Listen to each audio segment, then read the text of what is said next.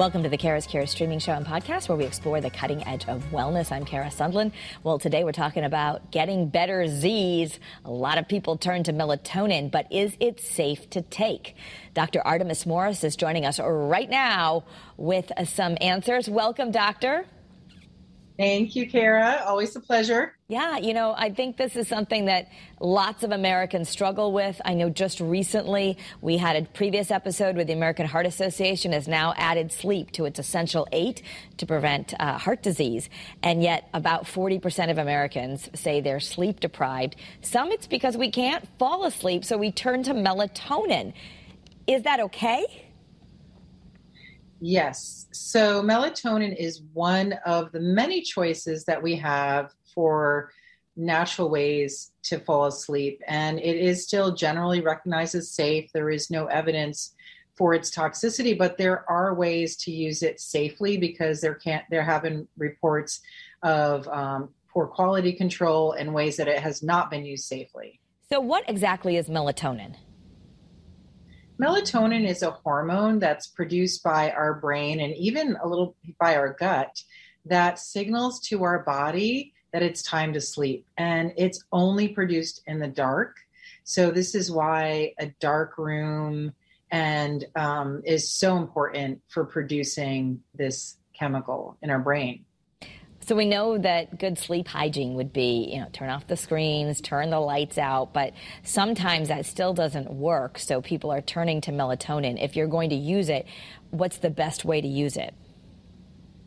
So if you're going to use melatonin, which is, you know, in general, a very safe and effective supplement, uh, you want to make sure, number one, you want to make sure you get a good quality because in a CDC report that had some poison control issues in kids, 71% of those products did not have what they said they had in it. So there's a big issue with quality of supplements. And so you want to make sure you're getting it from a valid source, third party tested, integrated practitioner, ideally. And you want to look at dosage. The next thing you want to think about is how much am I taking? And so if you've got a good quality product, make sure you're looking at starting at a lower dose, um, which would be like 0.5 milligrams, which is half a, half a gram. And you can go up to five uh, milligrams. Um, now, when it's being used for certain conditions by an integrative practitioner, we can go higher.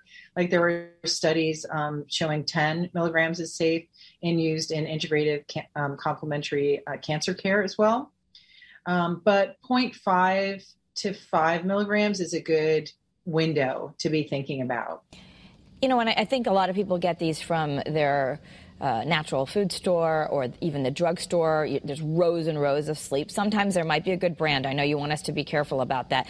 But it seems that most of the doses are about five milligrams when you buy them over the counter. I think sometimes that's if you're taking two pills. Would you start out just taking one? And does it matter what time you take it? So it does matter what time you take it. And in terms of dosages, if it, if you're new to melatonin, I would start out with a low dose because, and it's interesting because melatonin is really not designed as a sleep aid. It's basically a signal that signals to your body that you're sleep. You know, it's time to sleep. Mm-hmm. So there are a lot of other things, but um, you know, I would start with a half uh, 0.5. Um, if you have a five milligram supplement and you know, if you can do it in half or just do one of the sprays. So there's liposomal sprays that are nice. And um, so, so start with a lower dose, and you want to be really careful with this in kids. And the timing of it, because it's a hormone that's produced in the dark, you want to be, do about 30 to 40 minutes before you go to bed. And um, you know, it's really great for things like jet lag and when you want to get into a good sleep cycle routine. But another really important thing to know about the safety of melatonin, it's not supposed to be something you take every night. It's really something that you take until you can get those sleep habits, until you can find a way to get some really good quality sleep. So I, am just, you know, wanted to look online where a lot of people might be, you know, heading into the drugstore or something, and a lot of the gummies and stuff. I see that they do go up to as high as 10 milligrams, and you're worried about kids. It's okay for kids to take melatonin, but we know how they like gummies. So if all of a sudden they went into the melatonin bottle and took a few of these 10 milligram gummies, that could be a problem. We have to be careful, right? Absolutely. And I don't usually recommend melatonin for children because there are so many other safer and really effective things like chamomile tea and um, lavender and many, many more things that can help with sleep. But, you know, melatonin, I definitely would not use in kids less than two years of age. And I'd be really cautious in any even um, young young toddlers i wouldn't use it necessarily like young adults you can do that. But really like that 0.5 to 5 milligram dose is a better dose to start with. Those 10 milligram doses really are the ones that we use like for example women who had low levels of melatonin have an increased risk of breast cancer. And so those are the doses that they're studying and that we're using more for like complementary cancer care or as an antioxidant or or something that you're using you know, by using it through an integrative practitioner. So start off with a really low dose and make sure it's third party tested. If you have those gummies in your house, you know, yeah. any kind of gummies, you really want to hide them because kids get into things. And so um, they can take too much. Uh, about 83% of the kids that had like called poison control had no problem like didn't have any symptoms but you know it can be toxic like anything in high amounts, especially if it's a poor quality product that might have other things in it. All right, let's let's talk about foods. If we want to take the melatonin, um, you've shown us how we can do that. Start with a low dose, take it about an hour before sleep. Um, but you can eat things that have naturally occurring melatonin. What would those be? Yes. Um, you know, I love the power of food, Kara. Yeah. Um, so, with uh, melatonin, there are foods that are naturally high in melatonin, and those include tart cherries. So, like a tart cherry juice. Even right now, it's a great time to start eating some cherries. There, you can see them in the grocery store. Cherries, strawberries, uh, even things like ginger eggs have some in there. Nuts especially pistachios have a good amount of melatonin. And if you're combining that with foods that are high in the precursor to serotonin which is the calming neurotransmitter and serotonin is like the daytime hormone and melatonin is like the nighttime hormone in some ways um, so that also would be good with things like you know some uh, dairy like that warm milk really does work um, for helping sleep. We, have proven that through some okay. scientific studies. And you mean dairy milk, though? Like a lot of people are having, you know, almond milk or coconut milk. Uh, you mean re- actual dairy milk if you're going to warm it up like grandma did. Is that right?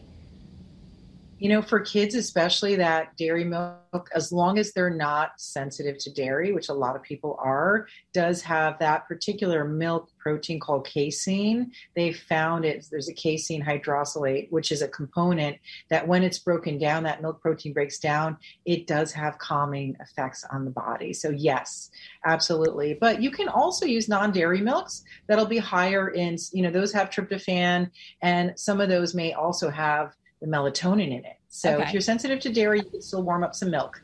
So turkey, uh, we all know we fall asleep at Thanksgiving, but turkey also is something. If you have your trouble sleeping, you have some turkey dinner that can help us sleep. So what's interesting about turkey, it is high in tryptophan. Most, you know, meat products are high in tryptophan, but it actually is more effective when it's taken, you know, with a little bit of carbohydrate, which is why I like that turkey with the mashed potatoes might be more helpful. But we don't get, you know, so that's one way to get some of those food. Avocados also have that precursor to serotonin, but not so much for melatonin. Melatonin's really those those cherries, um, strawberries, you know, okay. things like that are fire. So berries and milk before bed. you know, you know, I could even think like sometimes I'll warm up some milk or even put some herbs in it. You know, if you put some chamomile in it, um, there's other herbs that are effective. But turkey and cheese roll up, you know, can have a nice combo. Some avocados, but even just snacking on some cherries with some yogurt might be a nice thing because then you get that, um, you know, some of that calming properties also okay. probiotics. Now, you mentioned before you don't want people really taking melatonin every night. Um, I have my melatonin from you, so I know it's a good quality one. Uh, and people go on your website, artemiswellnesscenter.com, and um, you have some, you know, high quality supplements. But um, I have had to take it from time to time. Um, especially, I think women, I was always a great sleeper, but a lot of women, I guess, when we hit those 40s, 50s, and things are fluctuating, you might have insomnia. Um, and so then if you don't take something, um, maybe you're not falling asleep. So, for people who really aren't able to fall asleep, is it okay for them to just keep taking the melatonin? Yeah, so that's a really great question, Kara, because you know, as you know, you know, with the cardiovascular issues, you know, you can have it's a learning disability to not sleep well. And I feel bad for our teenagers that have to wake up so early. Um, it's it also leads to premature aging if we don't sleep well. It increases risk of cancer, diabetes, heart disease. So if you're not sleeping well, if you did not get a good quality sleep, that melatonin can help as an antioxidant. So, because melatonin is produced at night when we sleep to help us to be healthy.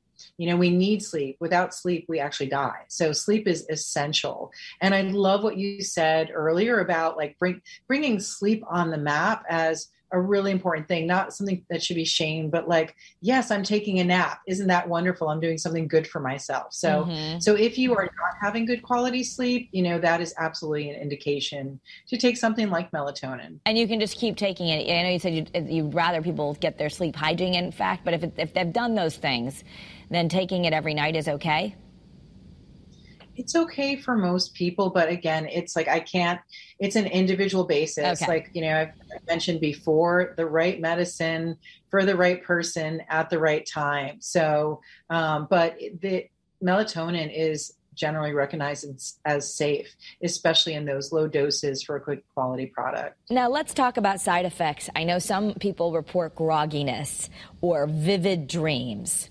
I was reading an article that I guess melatonin can actually increase our REM sleep, which is when we dream. So maybe that's why we get more vivid dreams.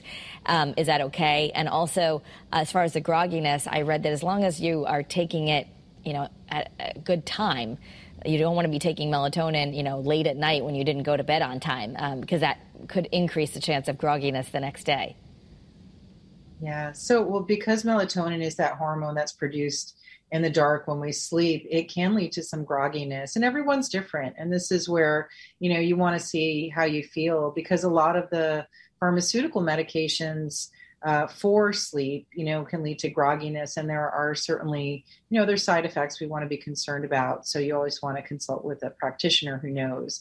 But yeah, you can feel a little groggy sometimes on melatonin. Um, it, it's a case by case basis. Um, melatonin is sometimes also combined with vitamin B6, and that combination in in particular leads to some very interesting dreams. And dreams is another segment. I, you know, it's fascinating that we need to dream to be healthy and to process our day. So dreaming is just as important as sleeping, and good quality sleep involves dreaming. Okay, so it's okay. And uh, so it, I've had my kids come and say, Mom, I can't sleep. Can I have some of your melatonin? And they're, you know, 12 and 15. Is it okay to give a teenager or, or even a 12 year? I know you said it's okay for kids, but um, is it okay to once in a while give your kids some melatonin? Uh, without calling their pediatrician first? Can, I mean, is it okay to say, okay, you can't sleep tonight. I want you to have a good night's rest. It's okay. So that's that's a good question, and and as I said, the melatonin, in terms of as a nutraceutical, as a supplement, is generally recognized as safe. Um, for optimal safety, you always want to consult with a naturopathic doctor or integrative practitioner when using any supplements because supplements can be toxic. So melatonin, because it's generally safe um, in that age group, you can use it safely in that low dose 0.5 to 5 milligrams. So even with that CDC report, um, you know, most kids, it, they were asymptomatic um, if they, they took a large dose. So Are- yeah, as long as you've got a good quality product, it's one of the things you can use. I personally like to use other things first, um, but it's absolutely safe to use in short term. Well, I'll give a shout out to um, there's traditional medicinals makes this nighty night tea. I, I love the nighty night tea. I think it's got valerian root and passion flower. I don't know. My husband and I will take that when we can't sleep, and we're out. Like it's part of our thing to get nighty night tea. Now, I've noticed it's hard to come by. Like during the pandemic, and you go try to get it at the store and it's like gone. But sometimes these nighty night teas or teas that are said they're going to help you sleep, they really do help you.